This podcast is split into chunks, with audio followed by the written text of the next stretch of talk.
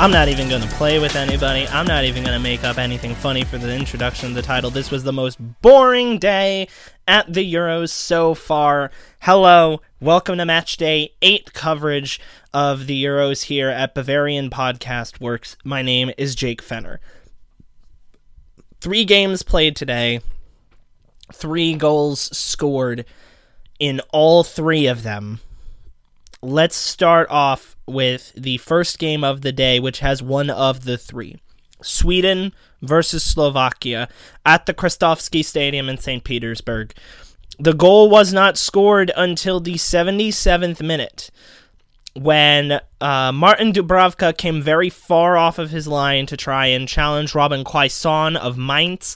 He completely misses the ball and gets Quaison's feet. Referee calls it a penalty.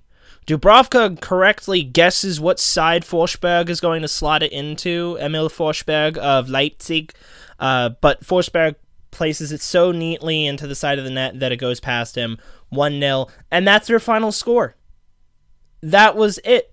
That was the only goal scored of this entire game. If you got up at 9 o'clock in the morning East Coast time or 6 o'clock in the morning West Coast time and you felt angry, I totally understand because I would be angry too. Looking at stats provided by FotMob, 42% possession for Sweden, 58 for Slovakia. And you're telling me Slovakia that you're going to lose on 58% possession?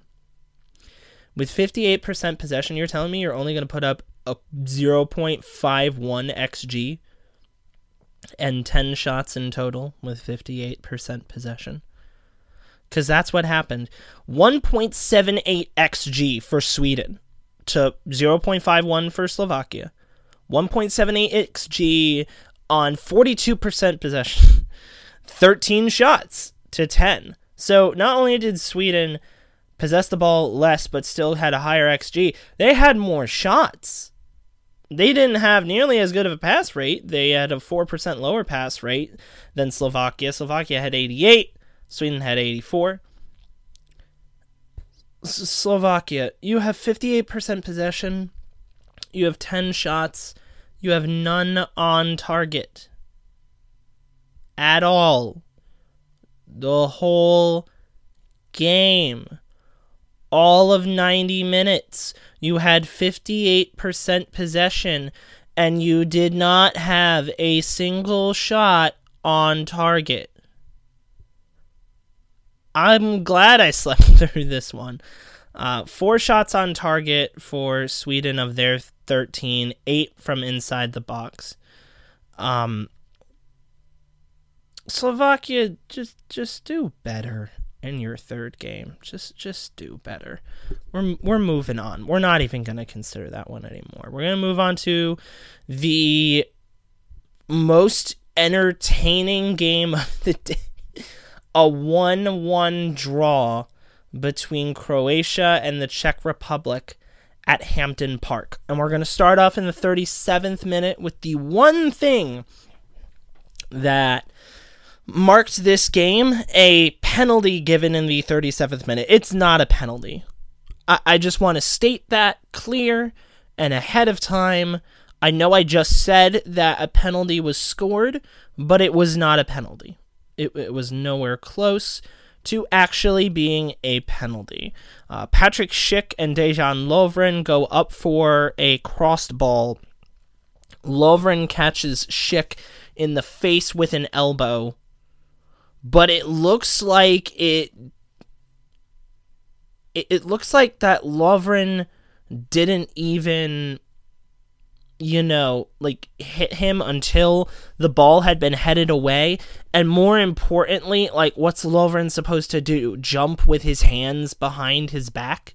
Like it wasn't an unnatural motion. It did not look like like Lovren was purposely like swinging his elbow back to hit Schick. That's not what happened at all. And in fact, the referee didn't even call it a penalty in real time or even consider that it was a penalty in real time until he looked back, realized that Patrick Schick was on the ground, stopped the game, to make sure that Schick was being taken care of. And then in his earpiece, the video assistant referee was like, oh, yeah, let's go ahead and check this. And to me, that wasn't a clear and obvious error of a missed penalty call. It, it's not a clear and obvious error to me. I wouldn't have given it a penalty. Though I do, I will admit, right? Uh, ESPN Sebastian Salazar said this. He said, if this was in the middle of the field, would you have called it a foul? And in fairness, yeah, I would have I would have called it a foul. But this is a light penalty. This is a super light, light penalty. Like featherweight penalty. Right? Anyways, Patrick Schick, somehow, by the way, Patrick Schick was able to take this penalty despite the fact that he had blood dripping from his nose. And normally that means he gets taken off the field. He's not allowed to come back on until the referee clears him because that's usually what happens when you stop a, when you stop the game is that the referee brings you on.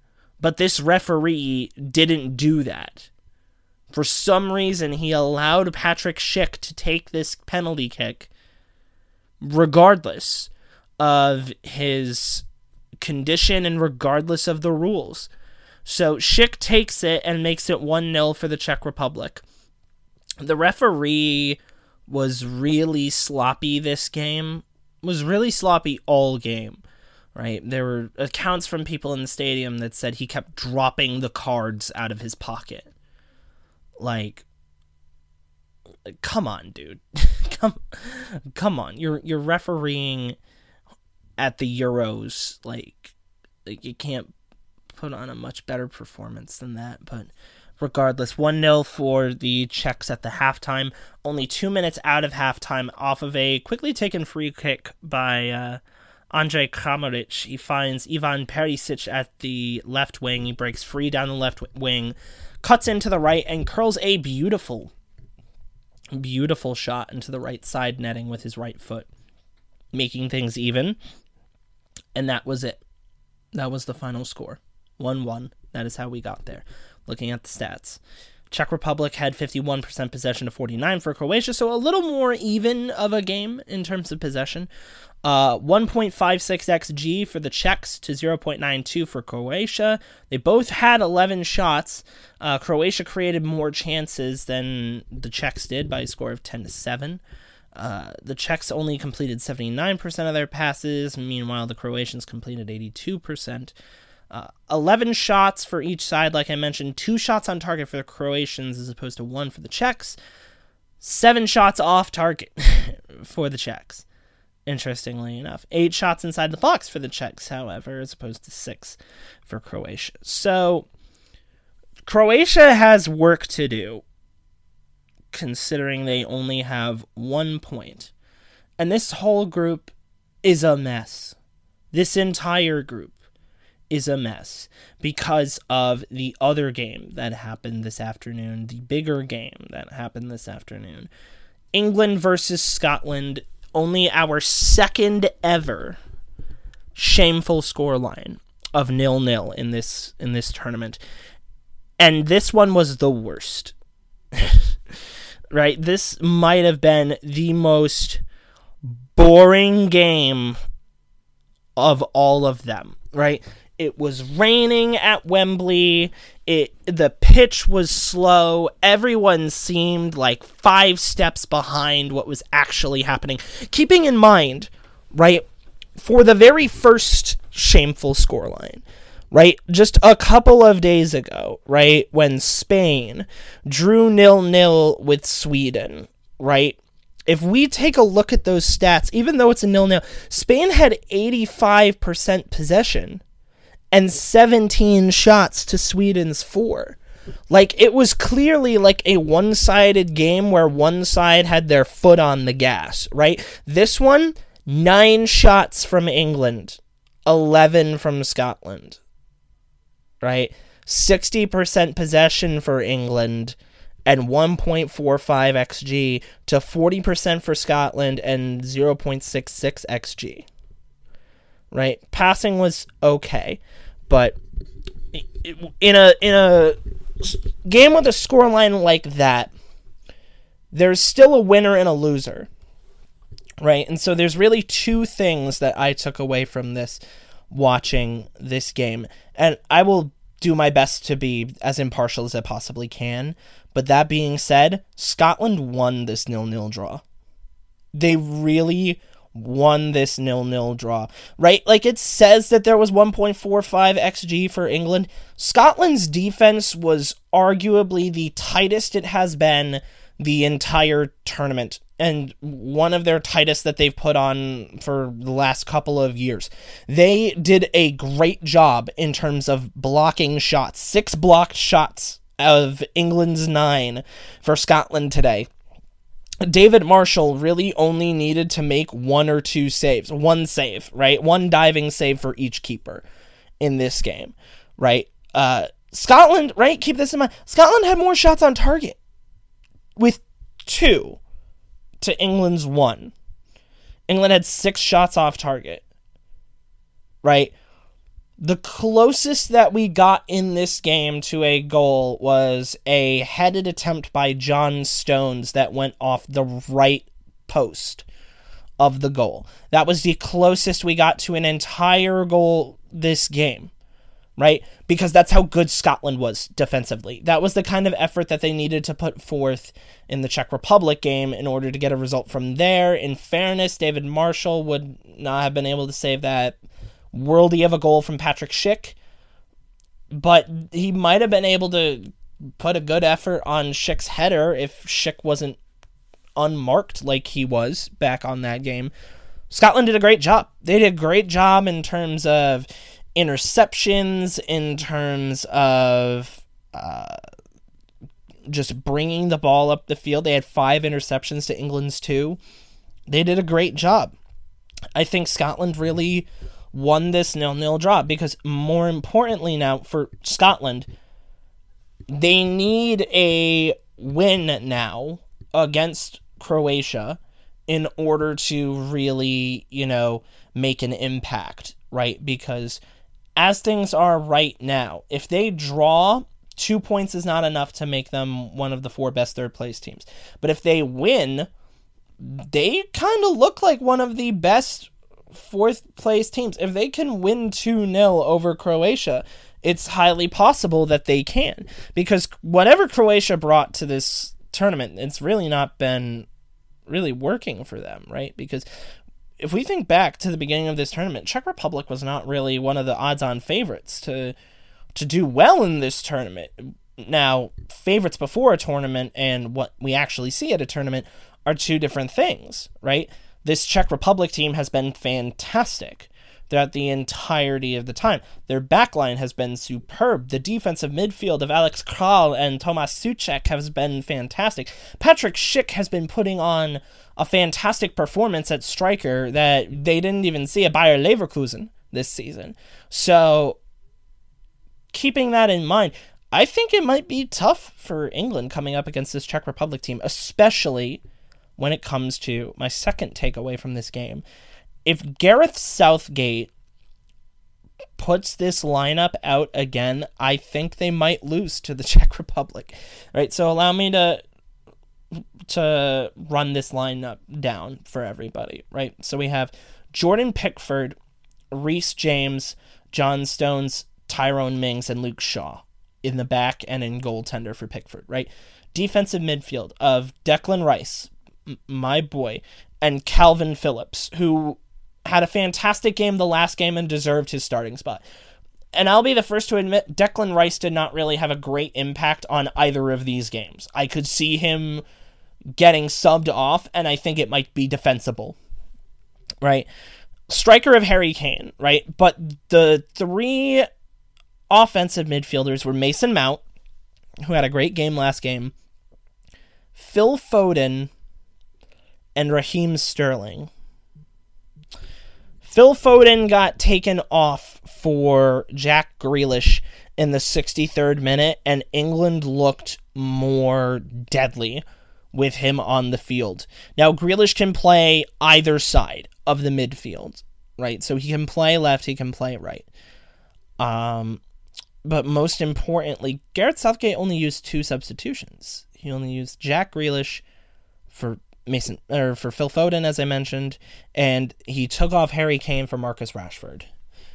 Um, yet again, we saw the disrespect for Jadon Sancho uh, from from Gareth Southgate. I don't know what it's going to take for Gareth Southgate to bring J- Jadon Sancho onto the pitch, but it needs to happen if England want any success. It's a bit embarrassing that Sancho has not been t- been on the pitch at all. That he has not touched the pitch at all for this game. If it were me, being the head coach, I would take off Declan Rice and replace him with Mason Mount. I would put Jack Grealish at central attacking midfield, and I would put Jadon Sancho on the right wing because Jadon Sancho is by far and away I would say alongside Raheem Sterling, the most creative player, and and Grealish as well, the most creative player that this England squad has. And for some reason, he has not made a single appearance in this game, it, in this tournament. It took Jack Grealish until the 63rd minute, arguably the best midfielder that England has right now. By the way, coming into the tournament it took until the 63rd minute of this game. So 90 minutes the last game he didn't play. And up until the 63rd minute of this game, that's 153 minutes out of 180 minutes that Jack Grealish has not been on the field. That's ridiculous to me. That is insane to me. And Jadon Sancho has been off for all 180 a lot of criticism in the English media is going to be tossed on the players and has been tossed on the players. I blame Gareth, right? As a Scotland fan, they should have easily beat Scotland today. They should have creamed Scotland today, and for some reason they didn't. Because they were not put in a position to succeed attacking down the wing right? He took off uh, Kieran Trippier for Reece James, and he took off. Uh, I want to say Ben Ben Chilwell for Luke Shaw, right? Luke Shaw had a pretty decent game, right? I thought Reece James had a pretty decent game as well, but they were not well supported enough with consistent chances up front with the wingers that they were paired with. Phil Foden did okay, but he didn't create quality chances, and neither did Sterling. Right? Harry Kane had one of the worst shooting performances at a major tournament I have seen from him. Just period. End of story. So, going into this last game against the Czech Republic, I I need to see Jadon Sancho on the field starting this next game. I need at least a couple of changes. I need at least two changes. And it needs to involve fielding your most creative players up front cuz after a nil-nil draw it's it's what you need. And if you can't see that then the FA can call me and I can be your new manager.